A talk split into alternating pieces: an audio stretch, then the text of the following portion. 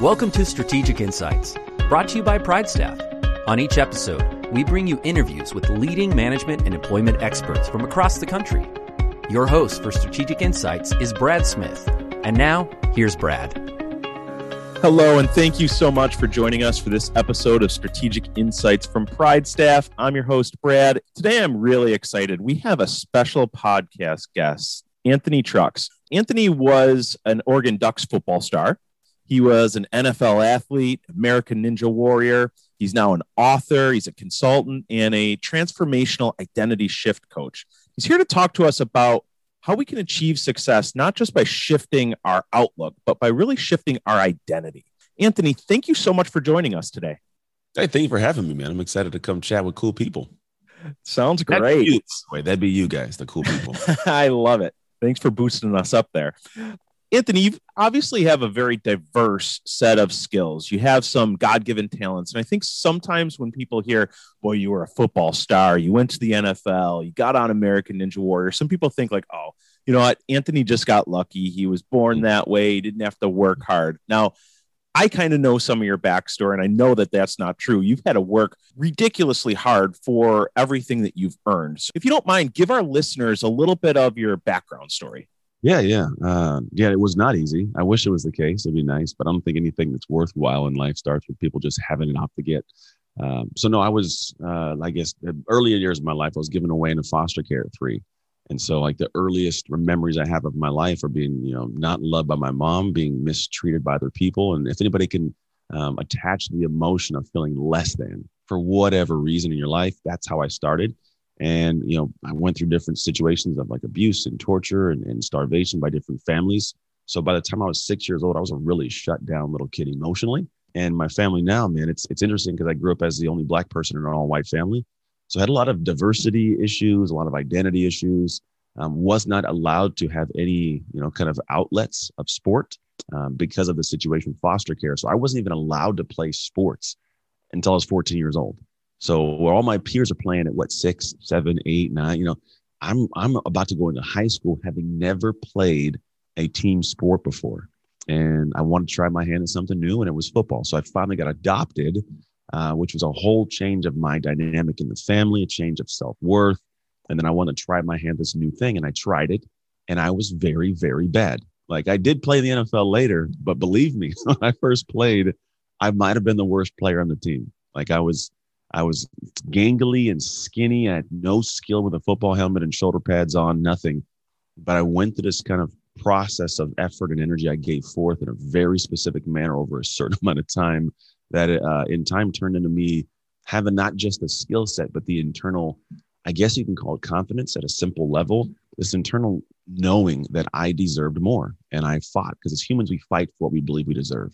When you've done the work in the dark, you will not let people take what's yours in the light. And so what ended up happening is I did this work in the dark, I'll call it. I just kept building, building, building. When I came to the light, I deserved more. And I showed up differently.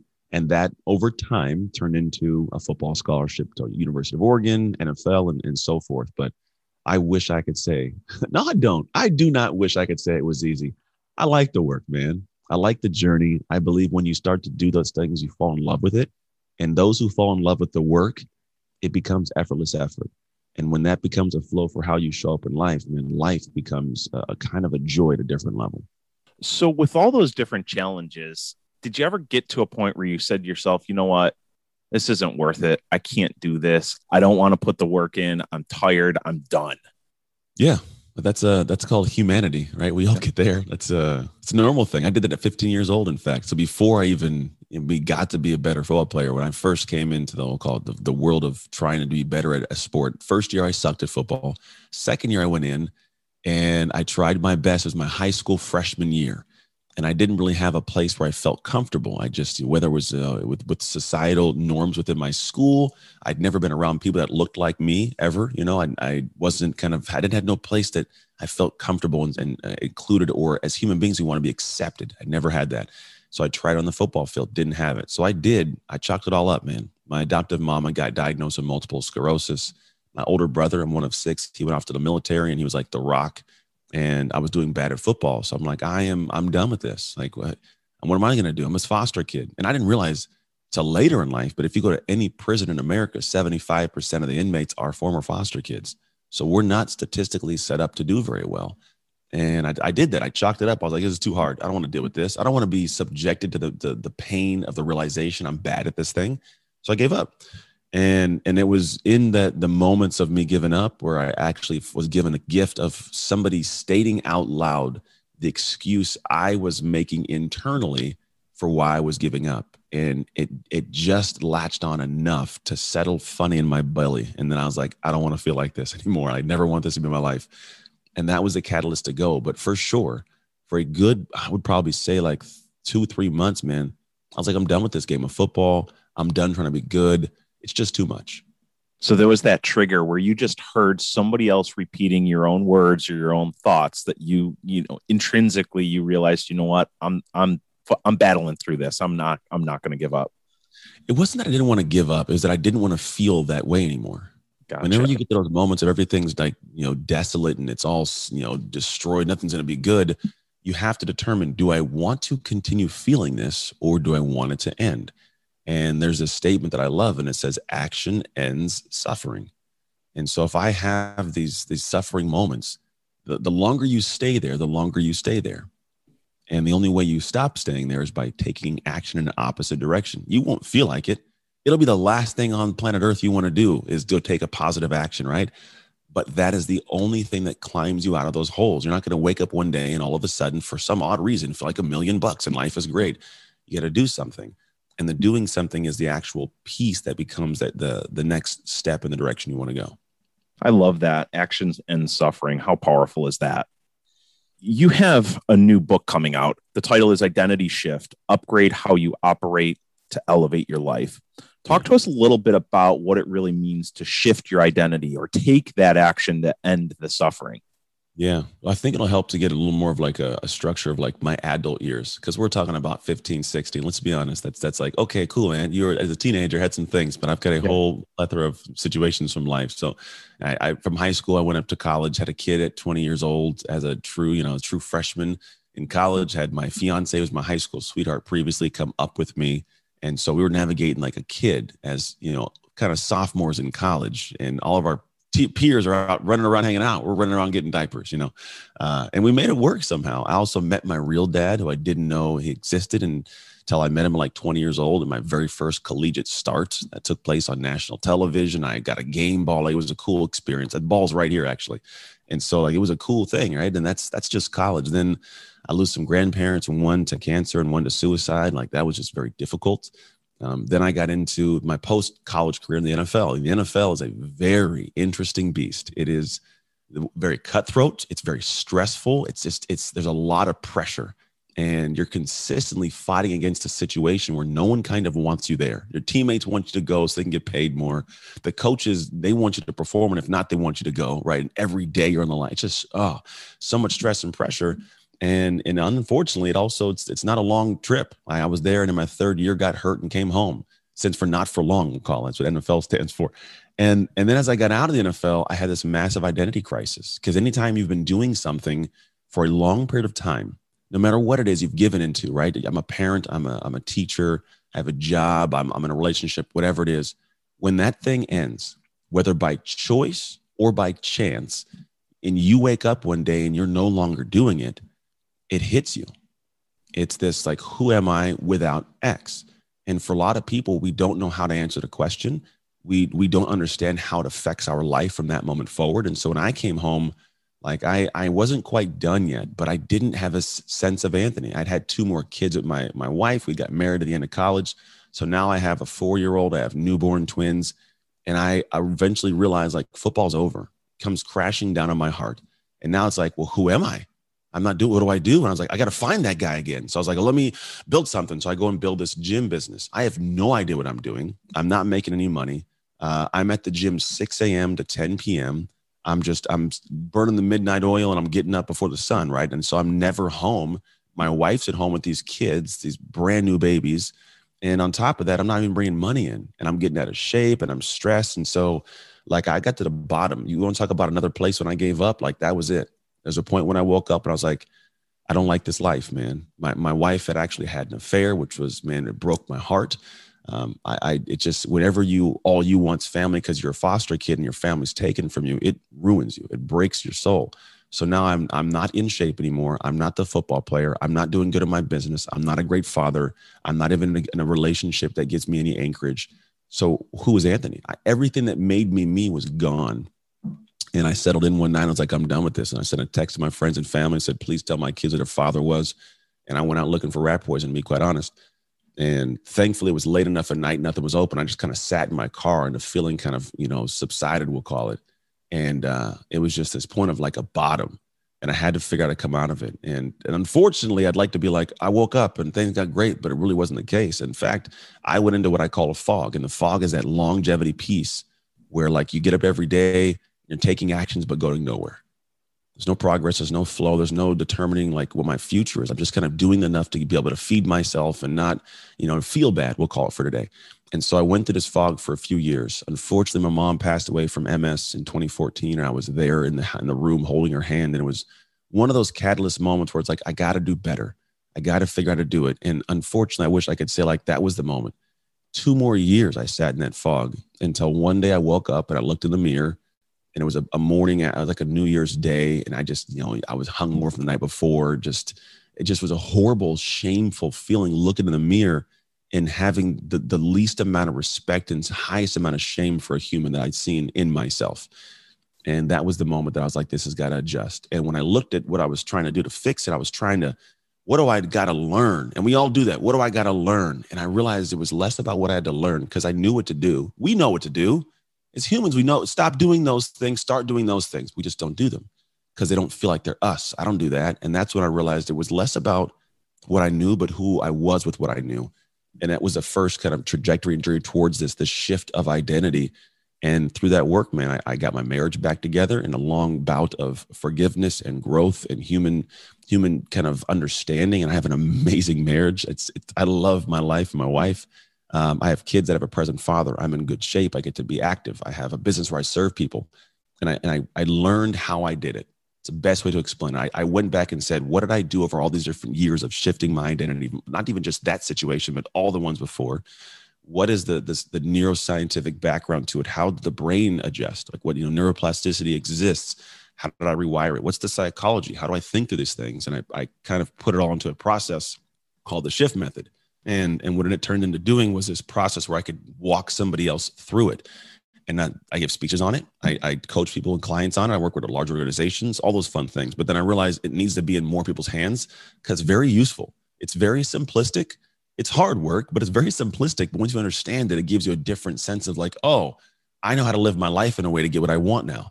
And so the book is called identity shift simple identity shift which unpacks the shift method. It's it's really a step by step rubric of understanding the concepts. So it's like some good concepts, like so you get, oh, okay, I get it now. And then it's okay, here's how I apply those concepts. I find some books they just give you concept. It's up to you to figure it out. And I was like, no, no, no. I want to make sure that the second half of this book you understand exactly how to apply it. And so, yeah, I uh, I put it together, and uh, and I'm excited for it to come out August 24th. And then those who actually are listed. And if they go to identityshiftbook.com and use the code Pride Staff, um, you guys will get a free audiobook, a free digital book, and a free actual workbook that guides you through this process. And the first 10 people actually I'll sign, autograph uh, a, a copy and send it from my house to your home. So that's the book, man. That's uh, it's been a journey. So I wanted people to grasp kind of why I wrote the book. We'll call it to understand the book. Well, thank you for putting the perspective behind that. An absolutely amazing story. And I think at some level we've all battled some of that. Um, not uh, I'm, I'm sure the severity of, of some of the challenges but just knowing that you need to change isn't enough but thinking through as as you mentioned the mental and the chemical side of that and how we can overcome that can help us drive a ton of action in our own lives. Yeah. Yeah. That's a, i think that we we feel like we're alone sometimes. I think that's the one that's the human problem we're never alone. Somebody has always felt our pain in the same way, or maybe different, but similar. And what's what's odd is whenever we're going through things as people, we we don't want to burden the happy. I don't want to tell people who are happy about my bad news, so I just keep it to myself. And so I realized, like, well, no, we're not alone. And those who are happy, they want to have you be happy, especially if they love you. And so we are confining ourselves these weird little, you know, painful prisons unnecessarily And a lot of it comes down to understanding each other and understanding ourselves at an identity level. And once you do, it gives you a different sense of control of your life, like a different, it's like you understand different levers, different buttons you can push. And when you can do that, man, it helps you craft and actually mold life vastly different. So, Anthony, I'd love to pull this back into business. So, a lot of our listeners are leaders in their organization. They're mm. HR managers, they're hiring managers, department heads, owners of companies. This past year has been challenging, both from an economic standpoint and from an emotional standpoint. There's been um, mental health issues reported because of the pandemic. There's been a lot of people that are unemployed, underemployed. There's companies yeah. that can't find talent. For our listeners today, these these company leaders or their hiring managers that are having just these challenges with finding people, getting people motivated, how might they need to shift to overcome some of those challenges? Well, the good thing is we're all human. I mean, I I run a business. I work almost exclusively with business owners. So the things I'm talking about are definitively tied to the same demographic of person you're talking to. Uh, if you think about it this way, there are things that we know we're supposed to work on. We're supposed to do at certain times. And I'm going to take us to a, a, singular moment that we all experience. It's the moment where I know what I'm supposed to do, but I, I get there and go, you know, it's been a long day. Or, you know what, I just, I don't feel like doing it right now. Uh, I don't want to make those calls. I want to make that list. I don't feel like getting the emails sent out. You know, I don't feel like talking to that person. I just, so I'll make an excuse to be able to press it off for a moment. And so I have a lot of clients that they'll say, Anthony, man, I, I got this goal for, you know, make seven figures. Sounds great. You want to make this goal to create this thing. I want to build the business. I, okay, great.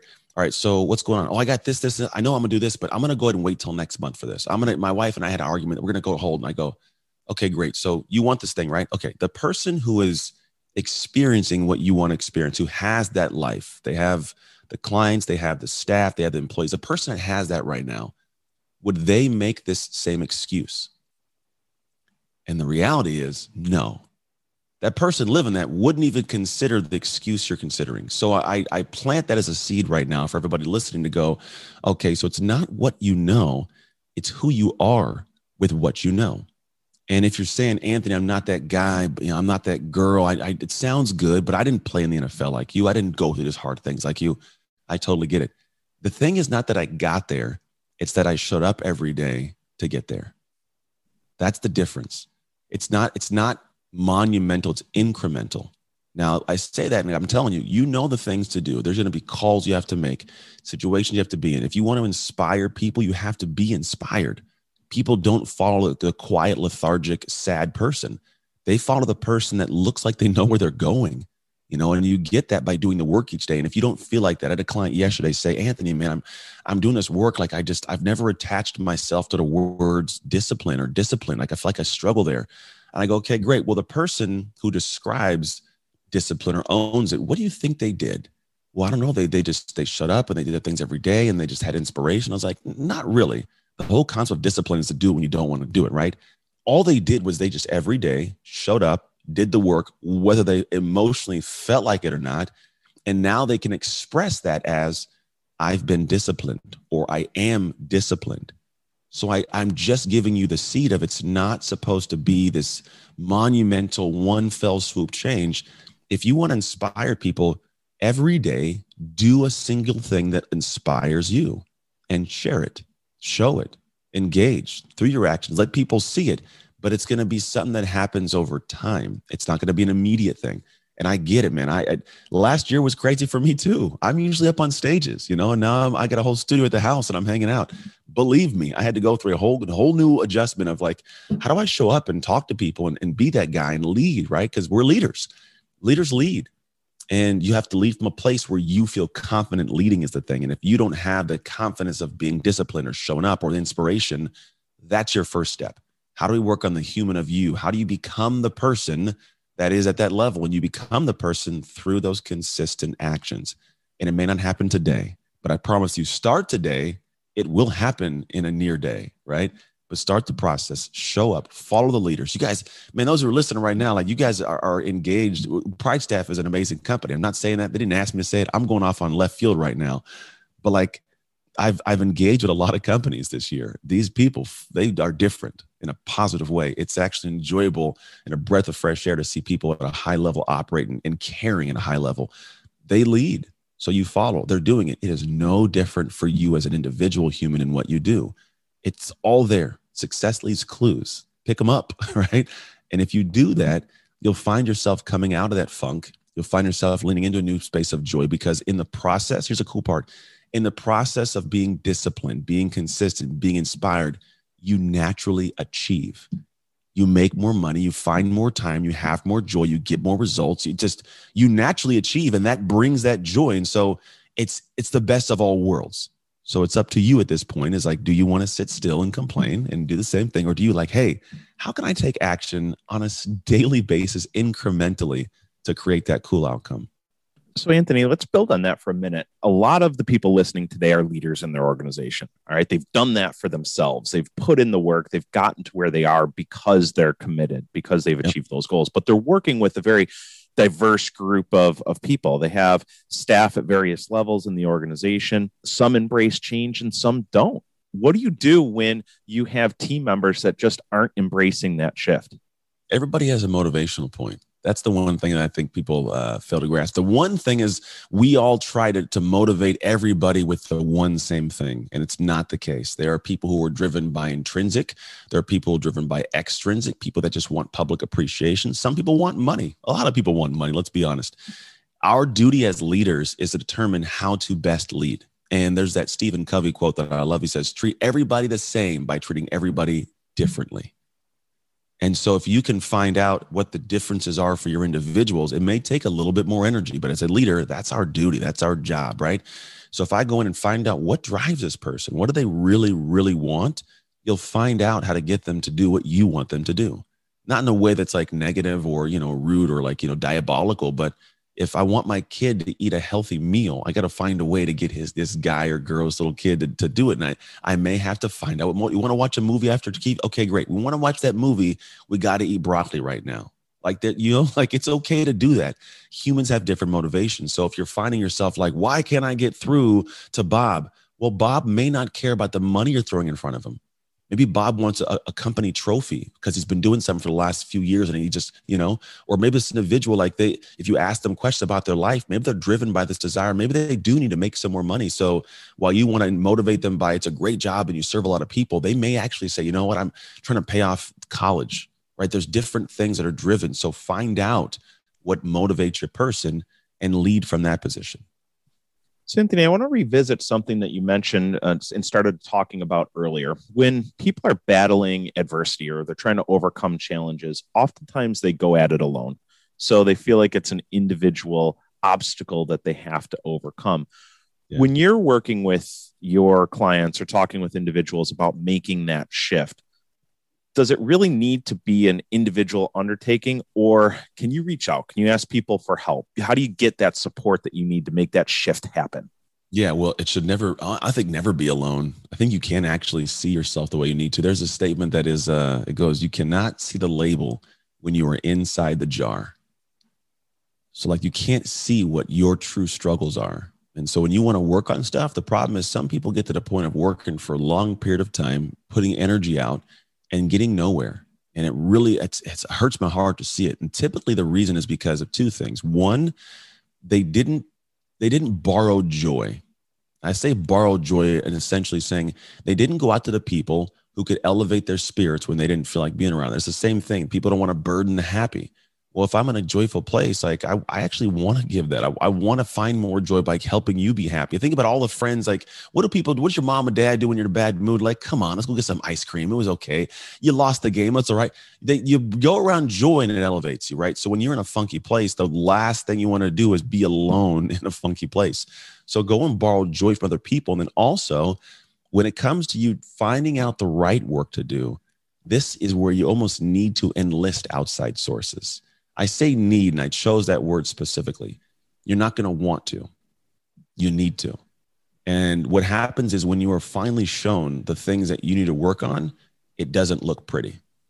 When you realize that maybe you need to be more communicative, maybe you need to stop being as lazy, maybe you don't show up on time, you need to work on that. People who are around you will show you these things. If you finally decide to see it with them, you'll actually give yourself permission to improve it, and then your life can improve. So if you're looking at like, oh man, should I be alone? Absolutely not. You need to be around people to borrow joy, but you also need to be around people who will tell you what you need to hear, not what you want to hear. And those people will help you get to the place you want to get. Anthony, you mentioned earlier you've got a new book coming out. Remind us again where people can go to buy a copy. Yeah, if you go to identityshiftbook.com and then go through the process, use the code word Pride Staff. Thank you so much for your time today. Just amazing insight, great story. I feel motivated. I'm ready to make that shift. Um, yeah. For for those leaders that are facing these challenges right now with with a tough time hiring, they're facing economic pressures, they're feeling like they're just not going to be able to get ahead and, and meet their company goals. Any closing words of wisdom for them? Yeah, you're you're going through the uh man, it's it's like the crucible of success. The crucible of success is a, it's a process. And what it looks like is the first time you go out into the battlefield or whatever this the journey, like you're going to be met with the fact that it didn't work out the way you wanted to. And most of the time it's so disheartening and so painful that that I just I decide I want to try it again. And this I did football. It's the same process for football when I tried it. I go out, I'm not good. Oh, it sucks. I'll walk away. I'll find an excuse to not do that thing. However, the moment that you walk away from the, the thing you were doing is like the moment you take that golden, beautiful lesson that's right at your fingertips and throw it in the garbage. You don't learn from it. And what you should do is say, This sucked. It was horrible. It was a 10 of pain, 10 out of 10 of pain. I learned it, but you know what? Now that I know this little thing, let me go, let me go try it again and go try it again. And it might be a 9.75 of pain still, right? But it got a little bit less and the journey, the crucible, those who will succeed are the ones that are willing to go from a 10 to a 9.75 to a nine and a half to a nine to an eight to a seven to a six and get to the bottom and get to a zero. Not many people will go that journey. Most people will stop along the way. But here's the beautiful thing you're searching for. When you get to the bottom at zero, it is not painless. People think it's, oh, it's, I got to the bottom, I can do without pain. No, no, no, no. It's joy it's an overwhelming abundance of like oh i love doing this thing now. And people go how do you do this brad? How do you how does that thing work out i don't know man i love doing it. How do you love doing it so much right?